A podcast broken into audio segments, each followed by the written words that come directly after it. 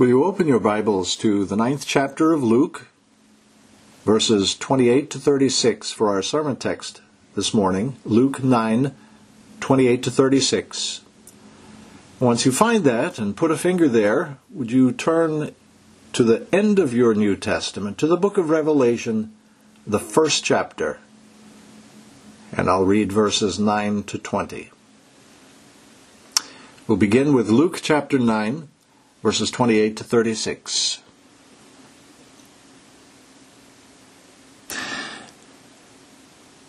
This is the Word of God. And some eight days after these sayings, it came about that he took along Peter and John and James and went up to the mountain to pray. And while he was praying, the appearance of his face became different and his clothing became white and gleaming, and behold, two men were talking with him. And they were Moses and Elijah, who, appearing in glory, were speaking of his departure, which he was about to accomplish at Jerusalem. Now, Peter and his companions had been overcome with sleep, but when they were fully awake, they saw his glory and the two men standing with him. And it came about as these were parting from him. Peter said to Jesus, Master, it is good for us to be here, and let us make three tabernacles, one for you, and one for Moses, and one for Elijah, not realizing what he was saying. And while he was saying this, a cloud formed and began to overshadow them. And they were afraid as they entered the cloud. And a voice came out of the cloud saying, This is my son my chosen one. Listen to him. And when the voice had spoken, Jesus was found alone. And they kept silent and reported to no one in those days any of the things which they had seen. Now we go to the first chapter of the Revelation, beginning at verse 9.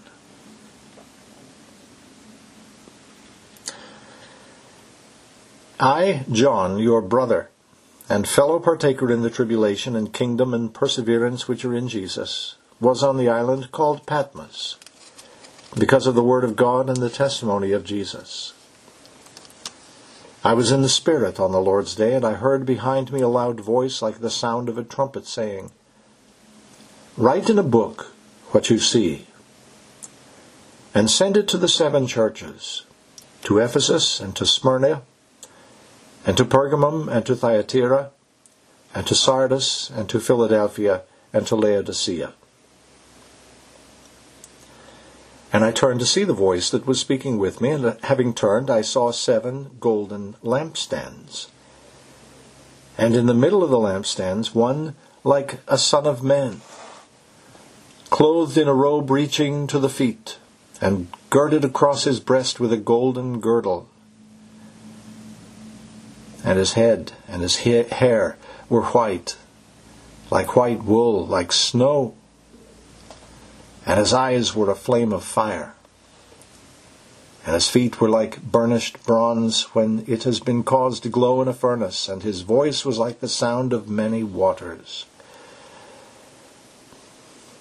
And in his right hand he held seven stars, and out of his mouth came a sharp two edged sword, and his face was like the sun shining in its strength. And when I saw him, I fell at his feet as a dead man, and he laid his right hand upon me, saying, Do not be afraid. I am the first and the last, and the living one. And I was dead, and behold, I am alive for evermore, and I have the keys of death and of Hades. Write therefore the things which you have seen, and the things which are, and the things which shall take place after these things. As for the mystery of the seven stars which you saw in my right hand, and the seven golden lampstands, the seven stars are the angels of the seven churches, and the seven lampstands are the seven churches.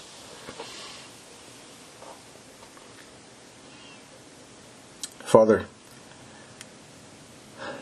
We ask that you, by your Spirit, would make these mysteries plain to us today, that we would see the glory of the Lord Jesus Christ on the pages of Scripture, and that we might be changed by it for your glory and the good of your church.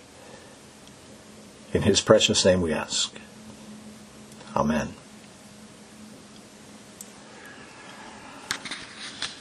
A proper understanding of God's providence includes not only the wonderful fact that he sovereignly works all things together for the good of those who love him, but also that to everything there is a season and a time for every purpose under heaven.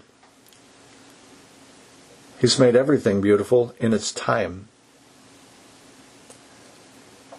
So not only do the right things happen to advance God's saving purposes, they happen at just the right time. They happen in just the right order, because the only wise God, our Savior, has so ordained and providentially arranged things. He does this for His glory, but then also for the blessing of His covenant people. It's a genuinely helpful Christian doctrine always, but it seems to be especially so in hard times. At times of loss, confusion, perplexity, heartbreak, defeat. It's especially helpful at that moment you find yourself standing at the very brink of eternity the confidence that your loving Heavenly Father makes no mistakes either in purpose or timing, this confidence provides a refuge for your troubled soul. His name and the infinitely wise and good nature it represents, His name is a high tower. We run into it and we're safe.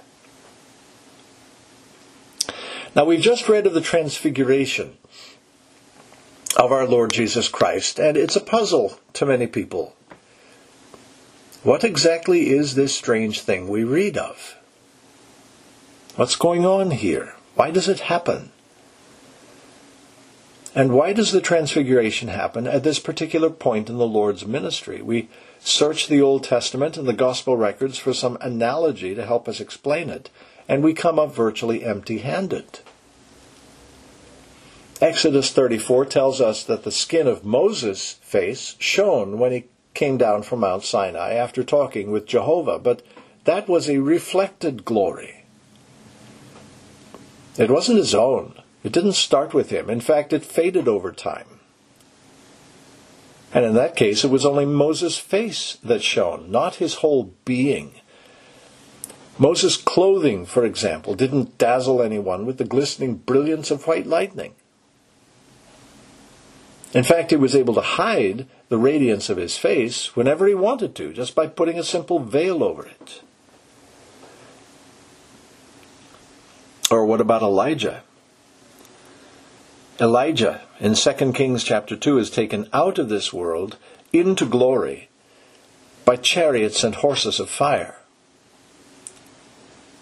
But there's no radiance of his person that we know of. There's simply nothing quite like this transfiguration of our Lord Jesus Christ, nothing at least between his incarnation and his ascension.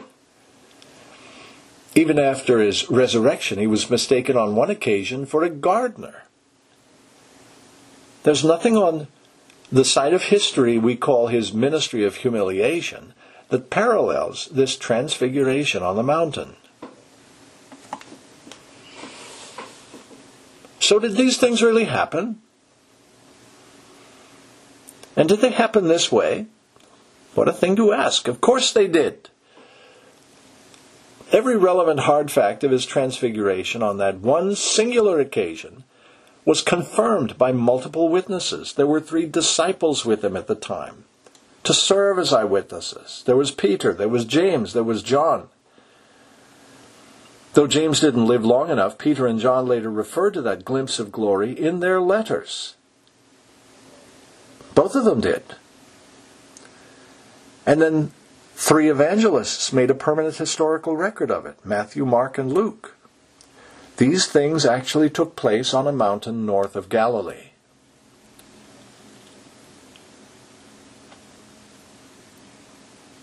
But the question remains what exactly was the Transfiguration. What does it signify? Why now?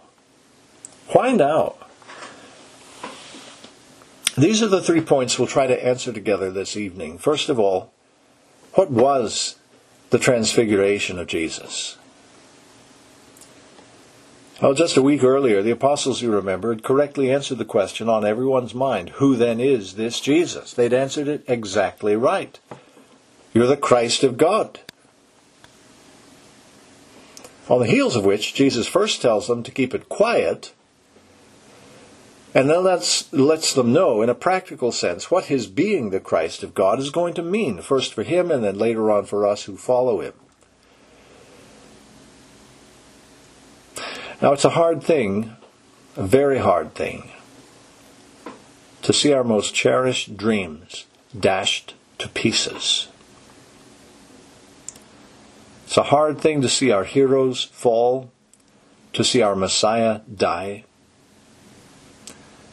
Because when he dies, our whole world and life view that's been built upon him dies with him. And then somehow has to be rebuilt from the ground up. But those are exactly the prospects that this little apostolic school of God's kingdom now faced. They are following, they now realize, not only a good teacher, they are following the very Christ of God. And this Christ of God must suffer many things and be rejected by men and die. The long awaited kingdom of God, it seems, is very soon going to lose its king.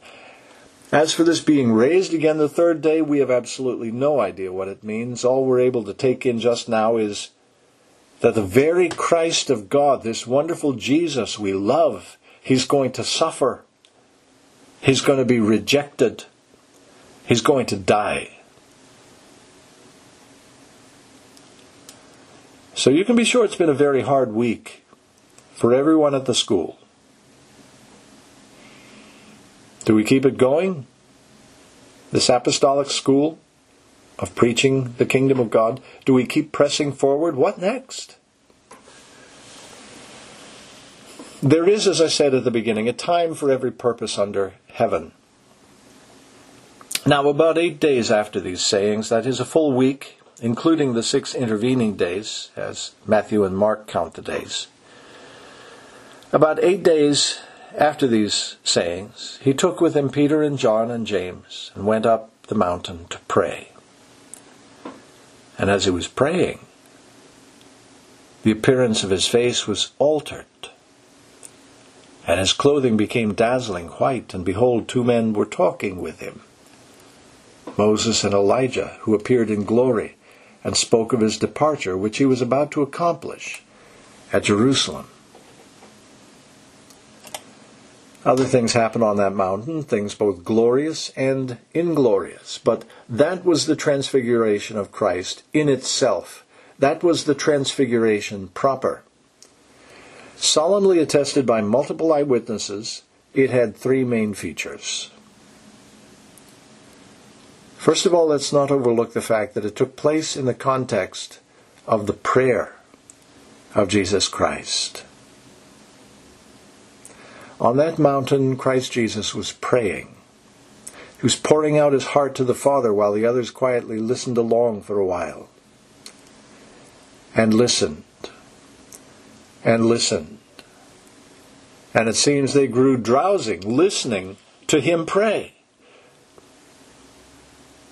After all, it's probably late evening by now. They'd had the hike up the mountain earlier that day. They'd had plenty of fresh air, plenty of exercise, and now they're sitting somewhere on the mountain at an elevation to which fishermen on the lowest freshwater lake in the world aren't accustomed. The air's just a bit thinner up here as Christ is still praying, Peter and those who are with him were heavy with sleep. And the careless reader who reads this says, Aha! So what we have here is someone's dream. Something they dreamed while they slept, except it's clearly not a dream. Maybe Peter, James, and John slept through some of the wonderful prayer, as they were on occasion prone to do, but this they didn't miss the parts of the transfiguration that give people trouble. Luke is very frank. He is very transparent about the human frailties of these young men. They were heavy with sleep. But then something remarkable had then suddenly jarred them all wide awake. And they tell of what they saw not while sleeping, what they saw while they were fully awake and alert, because secondly, the transfiguration revealed the intrinsic glory of Christ. And that was a glory not to be missed, a glory not to be slept through. It's late evening, it's dark, and a man is quietly praying. And you listen. Minute after minute, maybe hour after hour. You listen, you grow drowsy, you drop off for a moment. And then suddenly it's as though lightning struck the speaker sitting right next to you. This isn't the lighting of a candle, not the lighting of a lamp. This is like something they'd never seen before. This is a floodlight. This is a searchlight. It's brilliant, white, dazzling light that floods the whole area. And where's it coming from? Not the sun. The sun went down. It's not the moon. It's not the stars. The light is coming from Him. From His face from his clothes. And he's not reflecting it, he's emitting it, he's the source of it. And it jarred them all out of sleep, and it burned them burned itself into their respective memories. So that Peter, years later remembering it, would be able to write, For we did not follow cleverly devised myths when we made known to you the power and coming of our Lord Jesus Christ but we were eyewitnesses of his majesty. For when he received honor and glory from God the Father, and the voice was borne to him by the majestic glory, This is my beloved Son, with whom I am well pleased, we ourselves heard this very voice borne from heaven, for we were with him on the holy mountain. And John was there as well.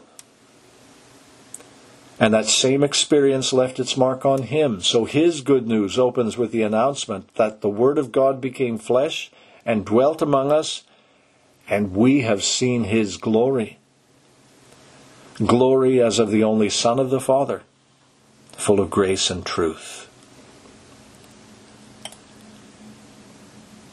So the transfiguration took place in the context of the prayer of Christ, and it revealed the intrinsic glory of Christ.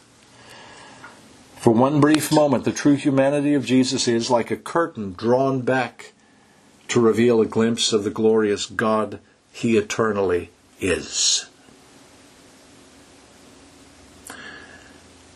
And thirdly, the Transfiguration featured the conversation of two men with him. No longer do the drowsy disciples hear the subdued voice of one man who's familiar to them. At the very moment the brilliance of that light jars them awake, they also become aware of other voices joining his. Unfamiliar voices.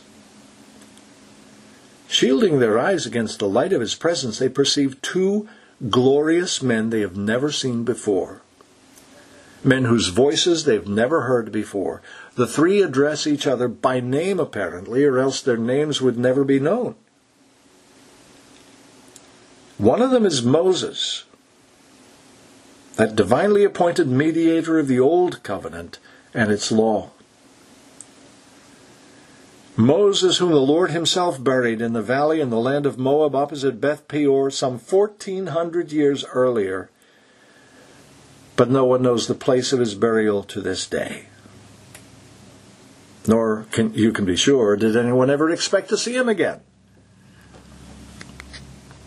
The other man is Elijah, the prophet, whom everyone knew the scriptures was expecting. And here's the point of their appearance in glory. Here's the point of their conversation. They spoke of his departure, which he was about to accomplish, in Jerusalem.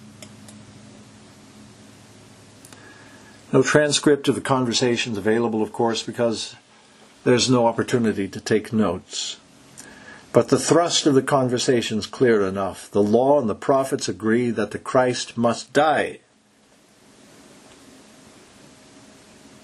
The law and the prophets agree that he must die in Jerusalem, whose very name signifies the inheritance of peace.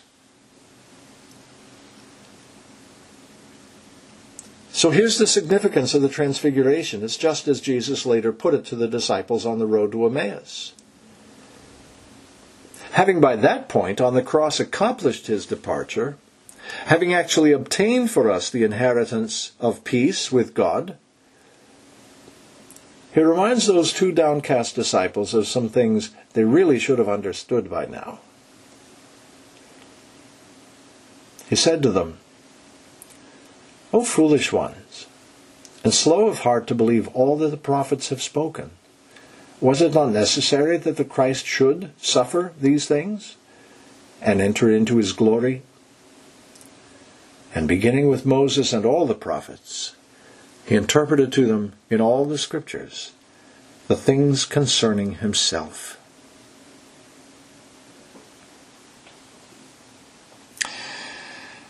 Well, much of the Christian life and study is a matter of remedial work, isn't it?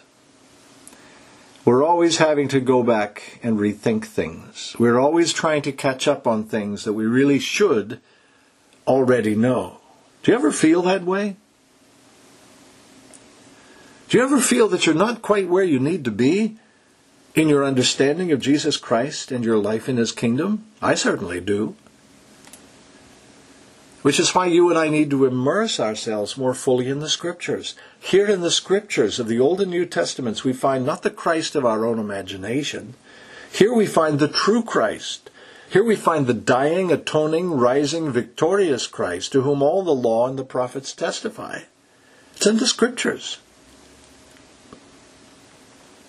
By giving Peter, James, and John this early glimpse of his eternal glory and this personal testimony of the law and prophets to the need of his coming departure. He's doing them a wonderful kindness. And so, of course, is God the Father, who from the midst of the Shekinah glory of old, that glory cloud that once led his people through the wilderness to their inheritance, from the midst of that glory cloud, God the Father seals the matter for them. This is my Son, my chosen one. Listen to him. It's a wonderful kindness that having burned itself into their memories, stayed with them throughout the ordeal that lay before them, is preparing them for the coming dark night of betrayal and death as the drama of his departure plays itself out in Jerusalem. This then was the transfiguration and its significance. But the question remains why now? Why now? Well, it's because the great Galilean ministry, the height of his popular acclaim, is behind them. It's all behind them. For a while he's retired to the north teaching his apostles and preparing them for his coming descent into the valley of suffering and humiliation and death. It's a road that would soon take them southward toward Jerusalem. One final note. You've noticed I haven't made much of Peter and his suggestion of making three tents there on the mountain. This is purposeful. I find, maybe you do too, that Christians tend to be a little bit critical of Peter. Preachers most of all. Peter's, uh, Peter's natural enthusiasm, his gusto for the Lord Jesus Christ, his gusto for life and living, make him appear at times something of a buffoon. Beloved, may we never think a Christian brother or sister a buffoon. They are not buffoons, not then, not now. Because the plain fact is, sometimes life just surprises us, overwhelms us, throws us off balance, and in the moment we say things we really don't mean. We suggest things we can't begin to trace out the logical consequences of. Three tenths? Whatever for? Do men who abide in everlasting glory need the work of human hands to make them comfortable for the night? Or are we thinking of three separate tabernacles to represent three coordinate religions, somehow on a par with one another? No. Let's speak no more of tents. Let's speak no more of religious pluralism, as Moses and Elijah, having delivered their testimony of Christ, finally disappeared into the glory enveloping them. A voice came out of the cloud, saying, This is my Son, my chosen one. If you're going to listen to anybody, listen to him. And when the voice had spoken, Jesus was found alone. I say thanks be to God for Peter. Thanks be to God for personal initiative. Thanks be to God for the wholehearted gusto of enterprising believers whose hearts are in the right place. But above all else, thanks be to God for his Christ, chosen of the Father Christ, the radiance of his glory and the exact imprint of his nature, who upholds the universe by the word of his power, and in glory stands among the golden lampstands, these churches purchased with his own blood. Amen.